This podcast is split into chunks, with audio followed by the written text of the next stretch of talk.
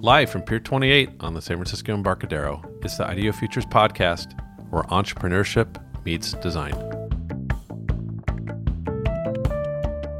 Hey, hello everybody, it's Diego. Welcome to the IDEO Futures podcast. On episode 46, we were talking about graphic design and racing cars. Today, we're talking about modern capitalism, how to run a great venture, organizational friction, and aquatic creatures. I am so happy to introduce you today to Michael Dearing.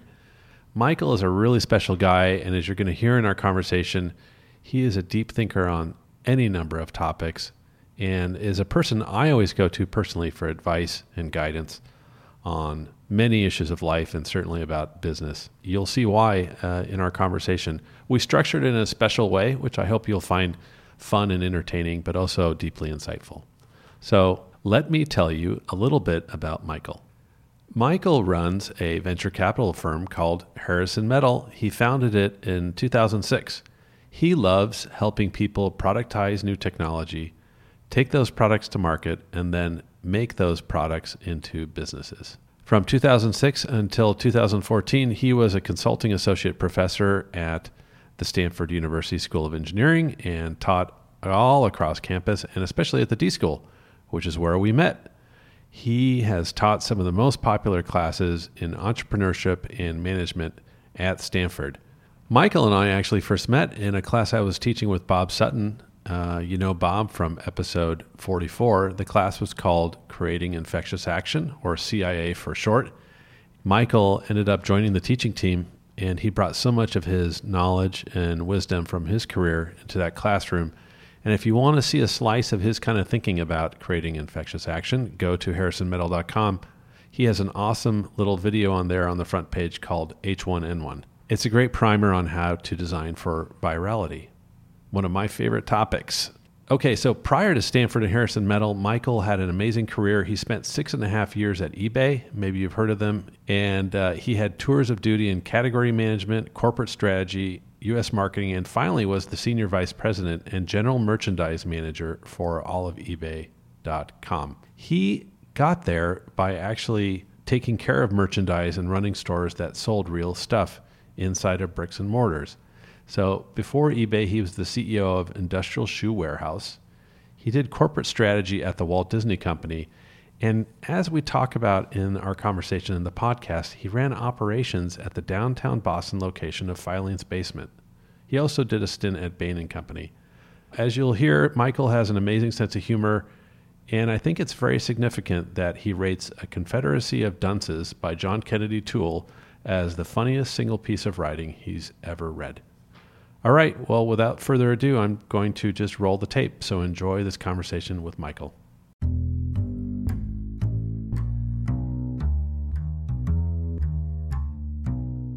Welcome to IDEO, Michael. Thanks for inviting me. I'm very glad you accepted our offer. I don't get many offers. So I tend to have a pretty high accept rate. so I, I just wanted to, to uh, before we get into the substance of this podcast, which is a really uh, experimental format we're going to use, I'm going to actually. Sure uh, quiz isn't quite the right word, but I'm going to read some of your tweets. Oh, and, cool! And you're going to provide some commentary. All right. on what was going through your head when you wrote them. Okay. All which, right. Which Sounds good. Fascinating. Let's see. Let's see if I can remember. well, you can you can make it up. I will. I will. But first, for our audience, I want to give you a sense of who Michael is, and I wanted to start out by noting one of the many things I think we found we had in common when we met, and this was the fact that we both loved visiting the library oh, at Harvard yeah. Business School. That place is a temple. And not many people no. actually use that library. It's a poorly attended temple. It's, it is yeah, for various it, reasons. It is such a spectacular place. And, well, and not to share our ages, but back in those days, you know, the internet equaled AOL. And so there was no Google, there was no online research. You went and physically, you sat in the midst of these incredible collections of documents and reference materials and I still remember those librarians. Just, they blew me away with their access to information. I guess they were like little human internets. Yeah, they were. We didn't really know what we had back then. Yeah, it's a gem of a library. It feels like something you would find in Oxford or mm-hmm. Cambridge. Mm-hmm. Yeah. I remember the when I found out there was an archive in the basement and this is There actually is? it's two floors below the main that. floor. Yeah, and down there they have first editions of. Uh, they have Adam Smith's manuscripts. They have maps of the New World. You know, from the time of the colonial times. It's it is an unbelievably precious resource there, and I think it's underutilized and, and underappreciated for Wow, sure. I, I didn't know it existed. Yeah. Wow. I have seen some stuff from their archives about the general, Mm-hmm. uh, the founder uh, of the modern venture capital uh, movement, which is General Doriot, I think is his name. Yeah, it's a uh, that place is is is is an archive that sh- really should get a lot more attention than it does. Well, I think we should make a field trip. Sounds good. we could Sign do a me up. podcast from the basement of Sounds the uh, of, of the HBS library, like the basement of the Alamo, except it actually exists. Right. So the other thing we have in common is we're both INTJs. Yes. There Long live go. the INTJs. I'm borderline ENTJ, but Yeah. I prefer the INTJ. I would think they would filter all the I's out of IDEO in the beginning. Like I can't imagine being at IDEO. and There's no I's at IDEO. I, I didn't imagine the introverts. I mean to say, and, but yeah, introversion is is a curse and a gift all at once. There's actually a lot of introverts here. Yeah. Yeah, I think personal. There's a difference, I think, between personality and how you like to ideate. So I'm, Mm, that's a I, for point. example, I'm mildly introverted, but I, uh, I am an extroverted thinker. Like I require other people Other around me to people, get anything yeah. good done. Yeah, they definitely that energy energy boost you get from other people, especially in types of work like you do here. I could see that being hugely important. And I think uh, I have a sense. I'm imagining what an, a project team of all extroverts would look like, and I have a feeling it wouldn't do very well. Probably wouldn't be a lot of listening. I think on. that's called MBA programs. Yeah, right. It's Yeah. the middle row of an MBA classroom. Right, right, All the right. people trying to get a good grade. exactly. So I, I took the liberty of going to 16personalities.com and I looked up what INTJ is. Oh, nice. It's quote unquote. The It just arch- says awesome, right? yeah. Well, it- yeah. After that, it says the architect. Oh, I Isn't like that cool? that. And, and I'm not going to read all the stuff that's bad about INTJs, but there's some positive stuff. So I thought, if nothing else, you'll leave this podcast feeling even better about yourself. Small ego boost. That's why I watch reality television. It makes me feel better about myself. So here it is. With a natural thirst for knowledge that shows itself early in life, Okay. INTJs are often given the title of bookworm as children. Oh, yeah, yeah, that's fair. I used to read the encyclopedia for fun. We used to go to the HBS library for fun. Can we look at the audience numbers on this? I think they're going through the floor right now. maybe not. That's maybe okay. While this may be intended as an insult by their peers, they more than likely identify with it and are even proud of it, greatly enjoying their broad and deep body of knowledge. Yeah. Okay. Yeah, right? Okay. Is that is still working? Yeah, You're still INTJ? Yeah, yeah, I think so. INTJs radiate self confidence and an aura of mystery. Radiate's a strong word, but I'm I'm I'm tracking with you. so far, I'm, I'm I'm signing up for this. Their insightful observations, original ideas, and formidable logic enable them to push change with sheer willpower and force of personality. Hmm. Okay. Yeah, I'll take that. I like that. Yeah. I like that. I like it as a as like I can r- rattle the saber. I don't know if I want to do that, but it'd be Yeah. nice if people thought I could do that, even Yeah. if I can't. Well, I, I guess when you read that, I think I think that's wonderful, and then I think of myself if I were my own colleague. I think what an asshole. Yeah, pretty much. Sheer force of personality is. I think that's a euphemism for being a dick. exactly. At times, it will seem that INTJs are bent on deconstructing and rebuilding every idea and system Hmm. they come into contact with, employing a sense of perfectionism and even morality to this work. Wow, Yeah, it's heavy. that's heavy. It is super What heavy. what website is this? 16personalities.com. Okay. So we can do a denial of service attack on them later. but so they had a list of interesting INTJs, which I, Colin Powell. Oh, really? Yeah, I do like cool. him. I like him. Elon Musk. Mm, Wow, he's an INTJ. Yeah, I think he'd be an ENTJ. ENTJ. Yeah, I I, would have guessed. I think he's not. certainly E. Vladimir Putin. No. Yeah. Really?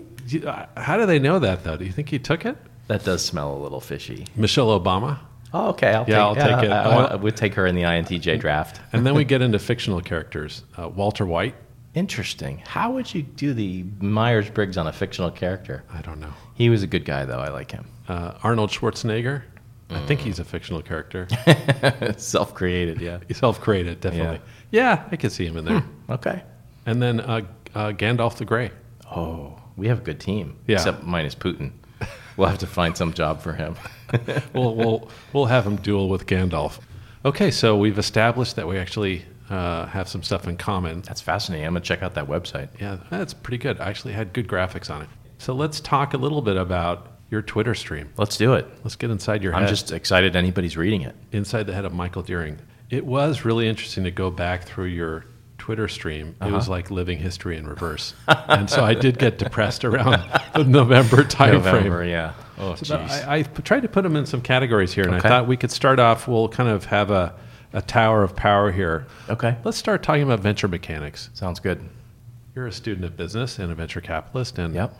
a very accomplished operator. So I want to ask you this is such a great tweet. You said, I think my gravestone will say, he fought for gross margin. Oh, that was pretty recent. Uh, what do you want me to do? Defend that? Explain Uh, it? I like gross margin. Gross margin is beautiful. Yeah. Yeah. I had a um, an epiphany when I was first my first real job where I had operating responsibility was out of a couple years out of college, and I worked in store operations for Filene's Basement. And I got a hold of our financials. We were a public company, so I had the company financials, but I got the, the P&L for the store that I operated.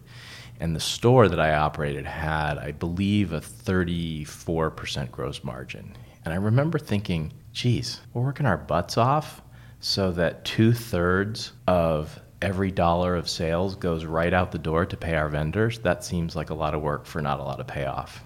And as I got to spend more time in retail, I only became more passionate about this topic, gross margin, that is. And yeah, I actually really believe that gross margin is just nature's way of telling you whether you should stop or keep going. You know, it's the difference between the perceived value of what you're doing and the true cost of providing it. And so I think if you've got a tiny little gross margin or worst case a negative one, that's the universe telling you to stop. Yeah. Take your hands off the steering wheel and go do something else because it's not that valuable what you're doing. Yeah, rethink it, right? Yeah. And why why swim against that current? Well, there, especially nowadays when you have for for you know for very bright, hardworking people, there are huge industrial changes that have big fat gross margins that you know you can work just as hard or or uh, maybe even a little less hard and, and do better as a business. Fabulous. So here's one that follows on from that. In all things, take your markdowns promptly and with conviction. This I was taught by my boss at that very same job at Filene's Basement, and we had. I won't go into all the history, but we had an automatic markdown system where anything that was in the store for longer than 30 days automatically got marked down 25%. really? And if it stayed another two weeks, it was marked down 50% off. And it, nothing would last longer than um, about six or seven weeks. And so the store turned inventory very, very quickly. And I remember talking to my boss there, and he said to me, Look, we make mistakes. And when we make mistakes, we have to own them fast and we have to get the stuff out of the store. And that turns out, when I wrote that tweet, I had just taken a pretty big markdown uh, in one of my portfolio companies. And I felt anxious up until the point where I took out the pen and wrote the new price, the new fair market value of these shares that we owned. And once I did that, I felt this huge weight off my shoulders because instead of carrying around a number that didn't actually have, you know, any relevance to the true fair market value of these shares, we fessed up and said, "Look, it's not worth that much. Here's what we think it's worth." And it felt honest, it felt true, and it felt like that was when I could put the lesson to work and not make that same mistake again that had led me down that path. Yeah, when you're running a place like Filene's, you can't whistle through the graveyard and just ignore the prices on the goods. They're just sitting there staring you in the face day after day, not moving. And the automatic process, the automatic markdowns, they kept the stuff moving. Like you, you would just watch it age, and you would watch the price fall, and you would feel bad, but you would know every day you went home, the stuff on that selling floor is is marked to its fair value. Wow, that's what a cool algorithm. Yeah. to run the business. Crappy business, but uh, you know if you're going to be in that business with low genetic gross margins and you need to turn the inventory very quickly, the automatic markdowns make a ton of sense. That's so cool. So here's another tweet. I don't think it's one you can actually talk about directly, but maybe you can expound upon what it represents. I just published Factory versus Studio, which is one of the many wonderful videos on your site. Oh, thanks. Yeah, factory versus studio was The, the post, there's two places you can watch. One is a video on harrisonmetal.com, and the other is a short written version. If you like to read things on Medium, they it's posted in both places, and it's the same content. The factory versus studio is an experiment that my colleagues and I ran at the D School, and uh, this is back when I was teaching at Stanford. And the idea was what if you gave the exact same working assignment to two separate teams, and the only thing you changed between those two teams was the start conditions for their work. So, one team, you set up like an assembly line and you had a rigid division of labor, and you basically gave people some visual and auditory cues to think, oh, this is a factory. And the other team, you would treat them like they were in some sort of kindergarten arts and crafts class and you'd throw tons of creative materials around. You'd let them work and organize in any way they wanted. The room that they were in felt like a playroom. But their assignment was exactly the same, and that is to produce a, a children's book in about 15 or 20 minutes uh, that was for a certain age group and had merchandising appeal and mass market potential. And so they had the exact same assignment, but they had vastly different working start conditions. And what you observe in the factory group is that they, they, without even having to prompt them very hard, they fall back into this very quiet, deliberative, non collaborative, mm-hmm. very top down hierarchical model of work getting done.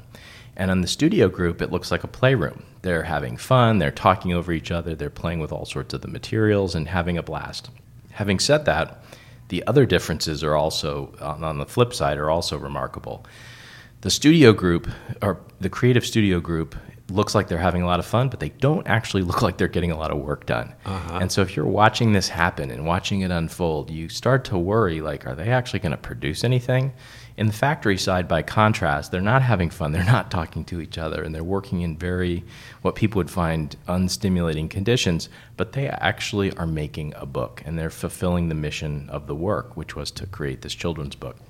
And so the the purpose of the, the video and the purpose of the experiment in the classroom and then subsequently the video and the essay is just to say, look, start conditions matter a lot. So the conditions of the room and the materials and the, the mission and the feeling of how you're supposed to work together, those get communicated with very simple, subtle clues. The language you use, the furniture you use, the materials that are available to people, and those uh, determine massively how people will collaborate with each other without even having to try very hard.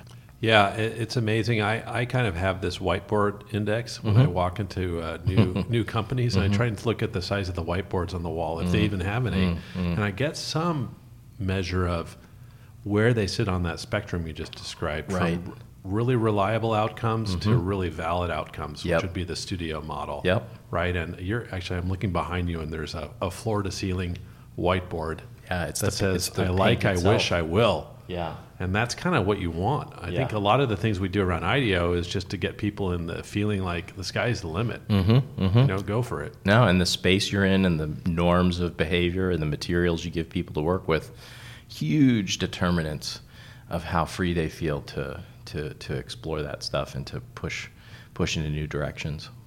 I would love to ask you on that very subject about materials and pushing in new directions. Could sure. you could you give everybody listening – uh, a sense of why you chose the name Harrison Metal for your firm and what it represents oh, to you? Sure, sure. Uh, so it's named after a guy named John Harrison, who was the uh, clockmaker, uh, an engineer and clockmaker who solved the problem of longitude. I won't tell you the whole story, but basically, back in the early part, uh, up until the early part of the 1700s, uh, ship's captains used to not be able to tell how far east or west they were on the open ocean. Latitude was easy; it's the north-south part. You sort of measure the sun, the angle of the sun, and stuff, and you can always tell when noon is. But uh, east-west was hard, and that had huge consequences, uh, both for the businesses that they were running, but also the safety and security, the crew and cargo.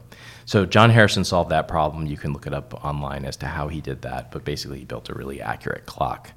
And when I read that story in grad school, someone had recommended the book called Longitude to me, and I read that story, and I just fell in love with the character and felt like this is somebody who believed so strongly in a particular, in solving a particular problem that he'd really devoted a huge part of his creative years to it. And came up with a really elegant and simple design, and and in the process revolutionized uh, international trade.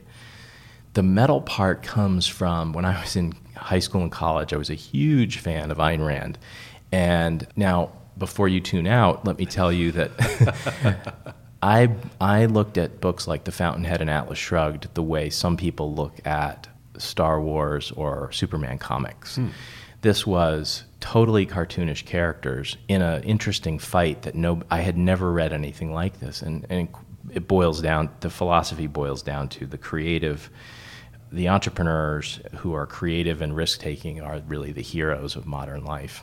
I'll leave out all the political stuff because that's for another show. But I really loved those books in the way that people loved the comic books they grew up with. And to me, anything where the entrepreneurs and the business people could be heroes was, was something I was in love with. So when I was naming the company, I sat down and I said, okay, Harrison has to be in it. If he were alive today, would he what would he do what would he call it? And i thought back to a character in atlas shrugged called hank rearden who set up who, whose main product was called rearden metal. And so i thought oh harrison could have his own product and it might be called harrison's metal. So that's it. That's really cool. Have you seen the clocks in greenwich? Oh yeah many times. I usually i go every couple years to go visit the maritime museum in greenwich and there they have the four prototypes of his clocks. Many many copies have been made from those but you go into this museum and you see the first prototype of his clock, and it's about the size of a, a dresser, a, a, a piece of furniture. Huge, huge, and it's elegant and beautiful, and but huge. And over the span of about ten years, he takes that mechanism for very accurately keeping time at sea, and he shrinks it all the way down by prototype number four to a pocket watch. It, that is equally elegant, but you're just astounded by this rapid prototyping, rapid by the times, uh, by the definition of the times, but amazing to shrink that, that product down from a huge piece of furniture down to a pocket watch. Yeah, I just remember looking at those and a being astounded by their beauty, mm-hmm. by their ingenuity, but also feeling like God, there are no new ideas. This idea of mm-hmm. composting your ideas mm-hmm. and iterating, mm-hmm. you know what? It's been around for a while it's a it's a fundamental practice of good human innovation, and it's been around a lot longer than any of us. Yes, indeed, and it will hopefully outlast us as well. I think it will. All right, so here's a here's a tweet that I have actually I think I've repeated it about thirty times since you, you wrote it on April seventh. It is okay. it's awesome. All right, here we go. When the Kleenex box is full, you take two. When it's almost empty, you might use one twice. That's why oversized financings are bad. Yeah. That day was a day when a company I dearly loved was feeling the consequences of having raised too much money. Mm. And I won't, I, for obvious reasons, I can't say a whole lot about the company, but what I would say is that sometimes people feel like if their gift if the market gives wants to give them lots of resources that's not going to spoil their frugality. They're going to stay just as scrappy as they were when they were running out of money.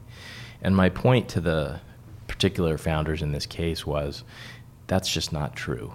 Because in our in our operating system as humans is different we, we have a different op, we have a different approach to abundance versus scarcity and when things are perceived as abundant, like your bank account has $30 million in it, uh, which granted is a, is a great feeling, but is not like, that doesn't actually make you very wise around the margins of your spending. And by contrast, I continue to see companies and founders when they're just on fumes or what feels like fumes to them, they come up with radically impressive, innovative ideas for how to either extend a product or charge more money or cut costs or do something that, that extends their life. And I know that those, those breakthrough thoughts wouldn't happen if they were sitting on piles and piles and piles of cash. And I think actually oversized financings is a huge curse uh, in our in our industry right now, and it seems like a terrible thing to to cry about, but it really does in, in many ways it spoils the scrappiness of some really otherwise great companies and when you're counseling companies in your portfolio and the entrepreneurs in there, do you talk about other constraints like time and people and focus as well? Yeah, absolutely. The the time one is is mainly framed around opportunity cost of their time.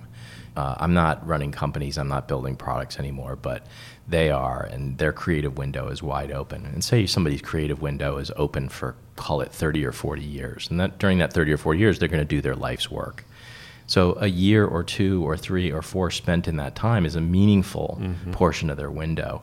And so for them, high velocity is the antidote to you know wasting lots of time during that creative window. Yeah, keep your energy up. Keep your energy up, and if you're wrong, you need to know yesterday, because if you're wrong, you need to either stop doing it or do it a different way. Yeah. And, and I think going slow and deliberate and perfectionistic is all of this. All, those are the behaviors associated with not finding out very quickly how wrong you are. Well, on that topic about finding out how wrong you are, yeah. let's shift gears to modern capitalism. Yeah, let's. 14th of December 2016. So glad that the real economy is in the hands of tens of millions of firms, not just a handful of CEOs. Mm. I was probably, I was probably um, thinking about those wacky business leader summits that President Trump, uh, or that the time President-elect Trump had set up, where somehow the technology industry, mm-hmm. capital T, capital I, had been invited to collaborate with the new, the incoming president. And I remember thinking, they, those are impressive companies around the table. Oh, yeah. Some of them have oh, built yeah. spectacular s- products and changed billions of people's lives.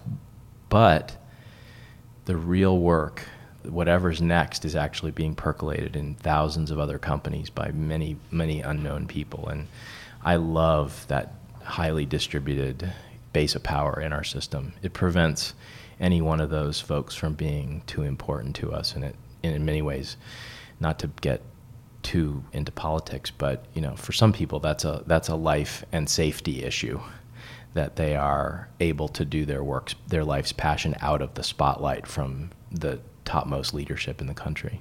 And I wanted to ask you about kind of the philosophy that, and the approach that you've been taking with your site and the videos you produce, because I think sure. when you started it, you were doing a lot of videos about design thinking process, yeah. how to price things, yep. Uh, how to sell things. All these, uh, they're amazing. They're an amazing Thank you. resource. More recently, I've been seeing you transition into videos that are really essays and meditations on really big topics about capitalism and how it works. But what I love is that you'll find a specific character and tell tell the story through their eyes and yeah. through their life to get to a bigger point. Yeah. And you have one on there about Sarah Cornell. Yeah. That just blew my mind. Oh, yeah. And I think it's kind of what you were talking about with these big Titanic CEOs yeah. versus actually how capitalism really finds its way forward. Sarah's one of my uh, all time favorite characters. She was one of the young women who came out from the countryside to work in the mill towns of New England. And uh, for her, uh, industrial capitalism and the and the dawn of the industrial revolution in America gave her a chance to pursue her life and to define on her own terms whether she would, you know, who she would date, how much she would make, what she would spend it on, where she would live. Um, and at the same time, it brought as it brought all those great things for into her life, it exposed her to tremendous personal risks, and she ended up being murdered by the, we think the the mm-hmm. Baptist minister in her congregation killed her and had an affair with her and killed her. She was um, pregnant when she was, she was she was pregnant. Yeah. That's right. Yeah, and it wasn't known until she was uh, until the autopsy that she was she was five months pregnant at the time she died what struck me about this case when I first read it in college, uh, thanks to Professor Naomi Lamoreaux, who's now the head of history at Yale, she was a uh, history professor at Brown, and she exposed this story to me. And what I loved about it was we were in the same in our same in, in our brain we were holding two ideas at once: that the Industrial Revolution changed things for the better for many, many millions of people. Uh, and it also exposed people to tremendous risks that they that came hand in hand joined with those freedoms.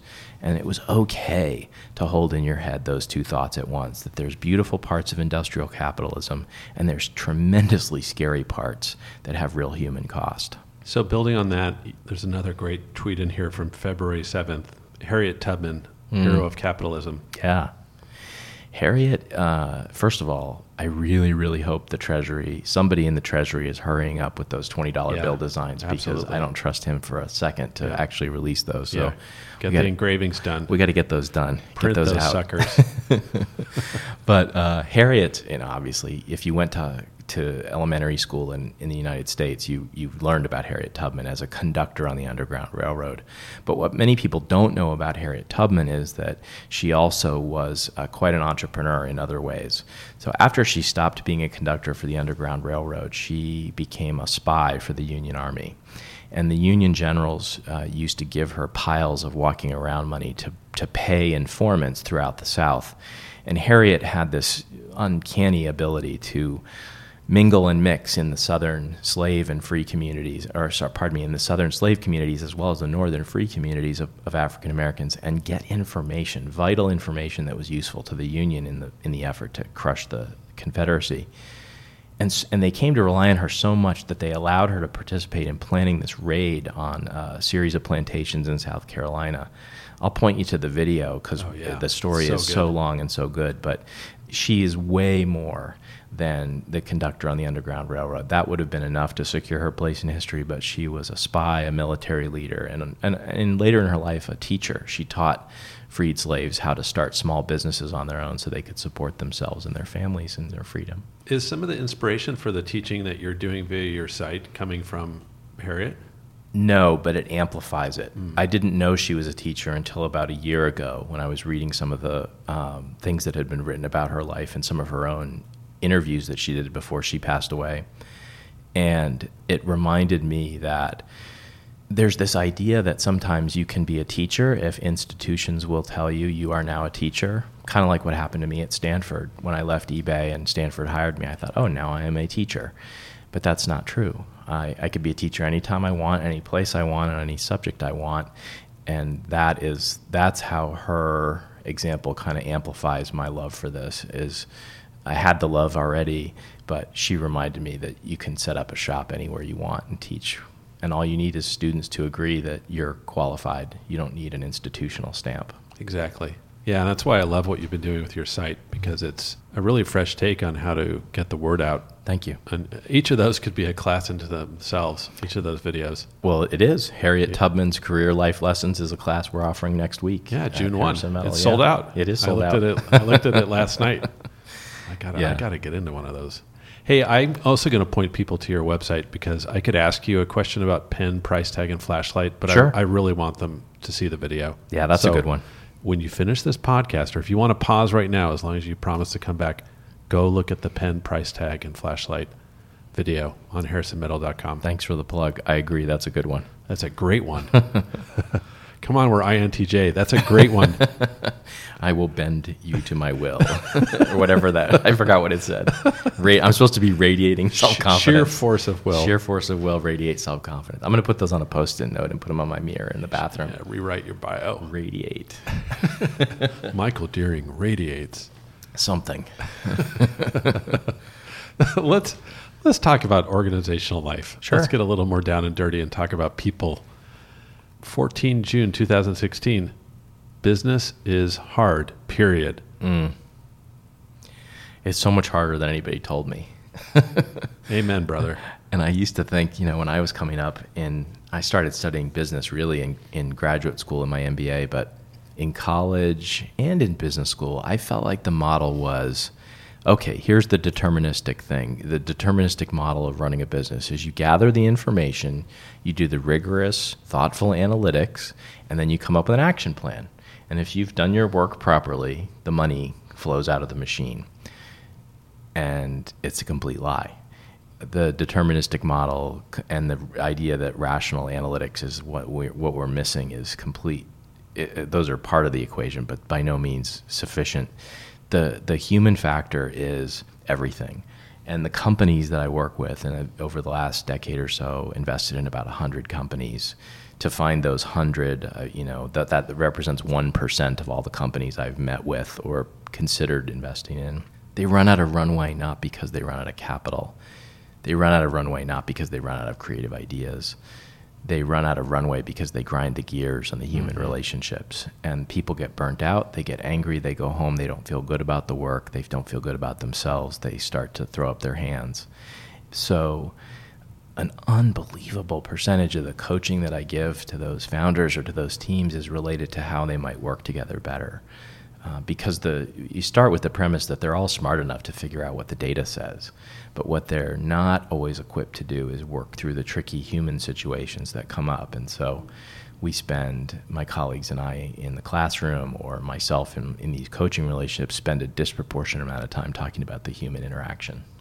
And how much of that time is spent helping that person actually kind of figure out who they are and become a better person? Because it strikes me that so much of the business literature is either about data and strategy and external right. external stuff, or it's about how to lead other people. But Yeah. very little is about just like figuring out who you are so you show up better. Yeah, self awareness is a huge part of it. You're right on with that. The other part that ends up being a big chunk of the conversation is how do you keep your own energy balance high so that you can show up every day and do the great work that your brain is capable of doing? And that's why business is hard. It's, it's hard because uh, it requires that showing up with your best self. Uh, and your real self every single day. Somehow, your best self and real self have to figure out a way to work together. Yeah, there's a. I think there's a misconception, especially I think spread in business schools, that like you said, businesses are about finances and all these rational things. But I actually think what you get paid for at work is emotional self-regulation. Mm, that's a good way to put it. I think that's for sure the differentiator between the folks who are, you know, thoroughly successful and the folks for whom it's a really bumpy ride. I also think judgment. You know, a lot of times the, you know, we live in an A/B testing world, right? Mm-hmm. Where you know, oh, software, you know, you can test anything. Well, you shouldn't test anything. You know, there's a whole bunch of things that are just bad judgment calls, and that's what we're supposed to be paid for is is excellent judgment. That you practice judgment, you aren't born with it, but I think judgment and emotional self-regulation would be big parts of it. Yeah, no need to test. Sorry, I blew that. No, no, it's it's not even funny what I was going to say. I was going to say no need to test three-legged jeans. Say that. Should I say that? Yeah. Most people aren't going to get that though. That's a tweet. That's a tweet. Tweet it out right now. you tweet it, and then I'll add it to my list. Hashtag IDEO. Well, uh, but let's do talk about other people and their failings. Sure. May 8th, someone has lied to a lot of young people, Oh, no. telling. Yeah. Oh, Yeah, so I know this one. Yeah. Sorry, so go c- ahead. Can I read it or Yeah, yeah, yeah, yeah, Okay. yeah, yeah, yeah. All right, I'll start over. Someone has lied to a lot of young people, telling them working 10 a.m. to 4 p.m. will still allow exceptional business outcomes. Untrue, in my opinion.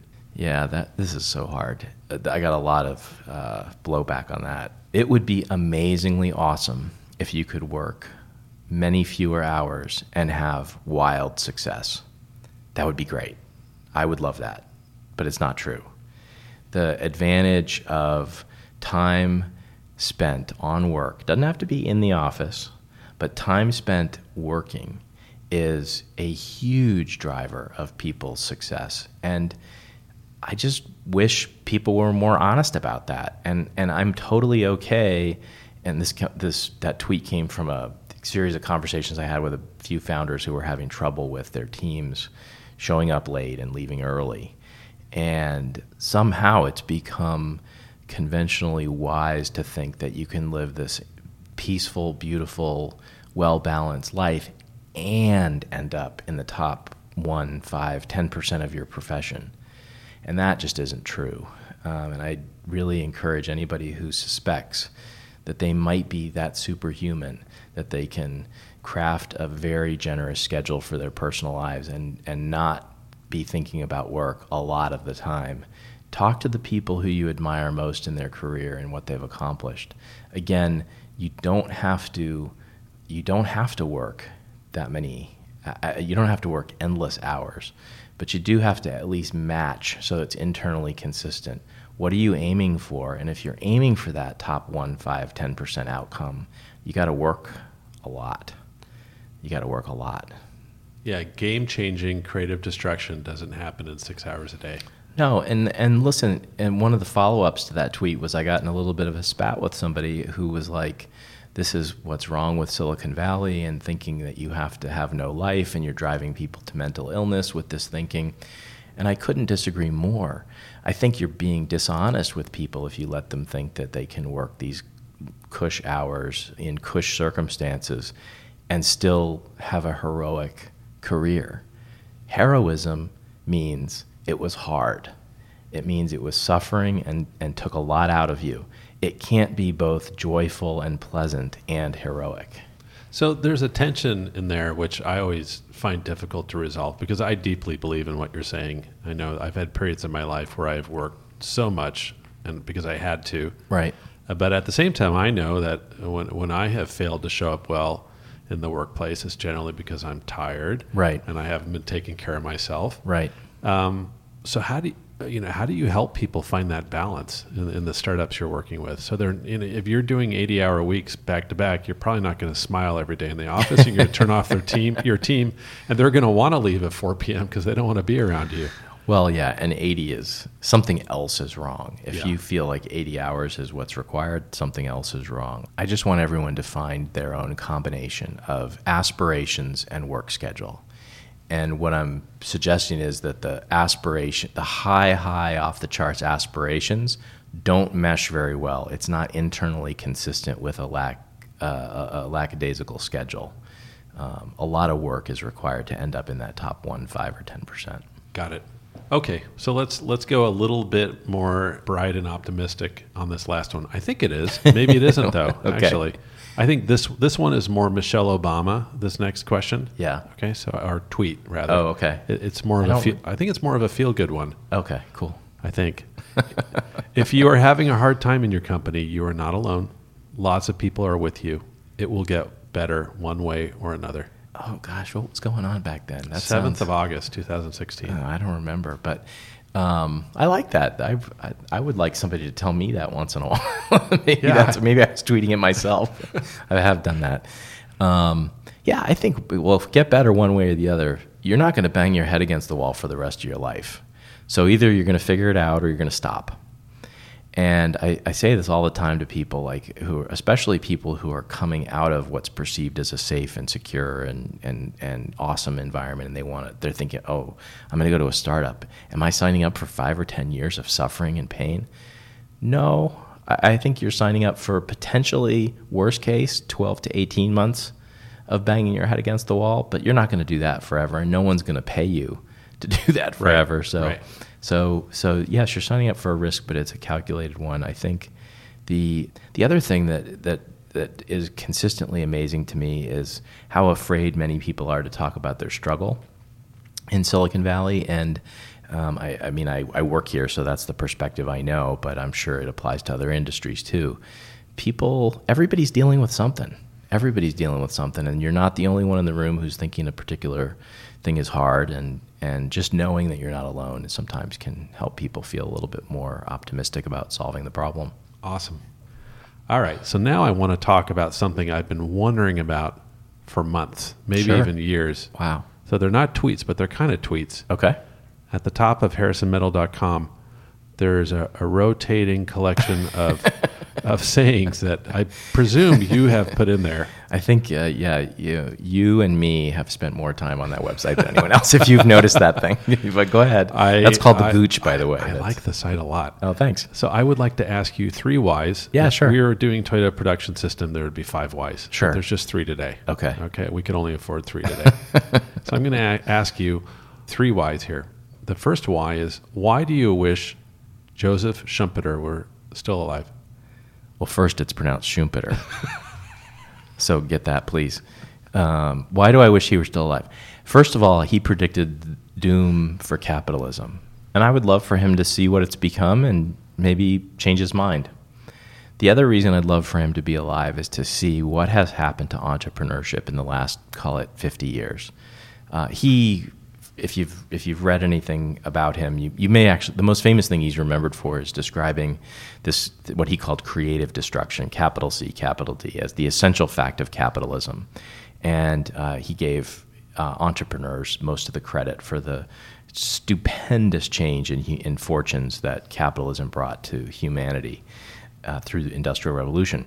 So uh, I would love for him to see what's happened to entrepreneurship in the last couple of decades and just tell me what he thinks because back in his time, entrepreneurs were kind of thin on the ground. They, a lot of them left a big imprint, but there weren't as many people trying as many different ways to invent new things as there are today.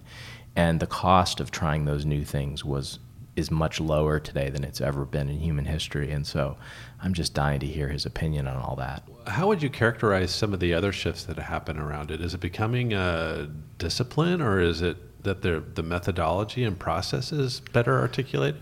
I think certainly the latter. Um, I think it's be, it's it's the methodology and the practices and the cost, the explicit cost of how much does it cost to incorporate and get the assets together. I mean, these are very light asset light business models now. Whether you're talking about making a physical thing or making a piece of software, the um, but the other thing that's happened is, for the first time, our top performing graduates from college and business schools and, and graduate schools of all kind, masters, PhD programs in any field it's a very viable path for them now in a way that it wasn't just a few decades ago. So I think the collapse in the cost, the social acceptance of risk taking as a career, as a part of your career, and the work practices and methods all all kind of make it uh, a, a, really fascinating time. And I, am dying to hear Schumpeter's take on all that. I want to hear Schumpeter's take too.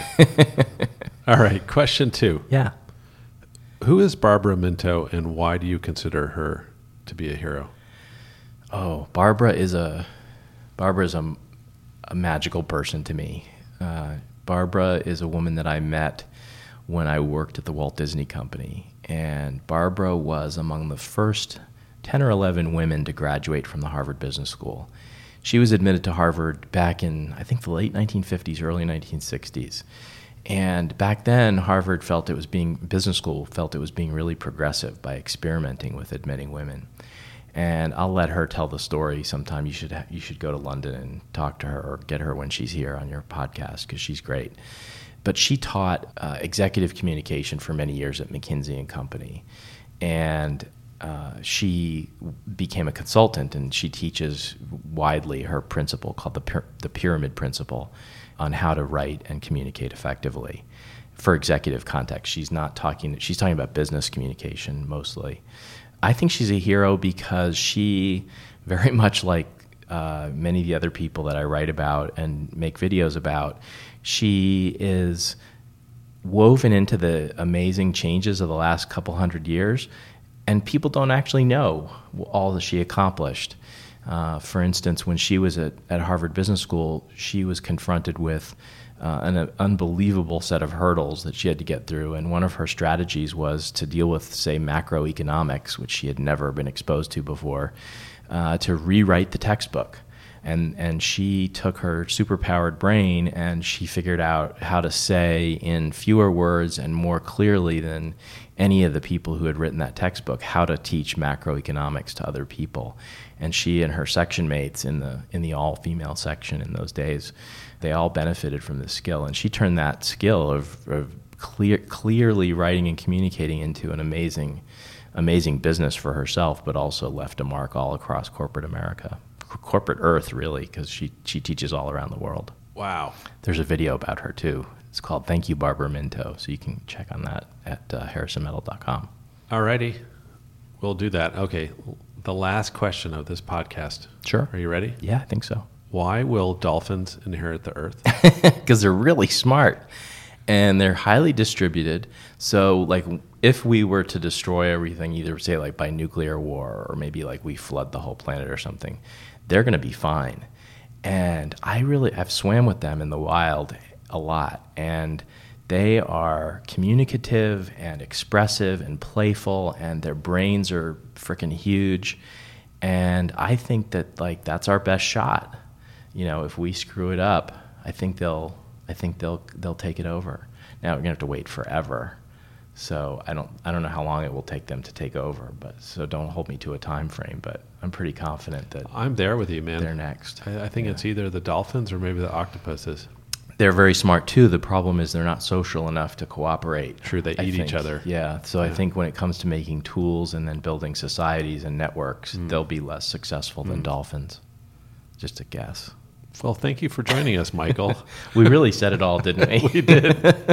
I like ending on that note of yeah. dolphins um, taking Th- over. Thanks for the invitation. Hey, anytime. And keep tweeting. We'll, we'll bring you back when we have a new crop. Awesome. Thanks.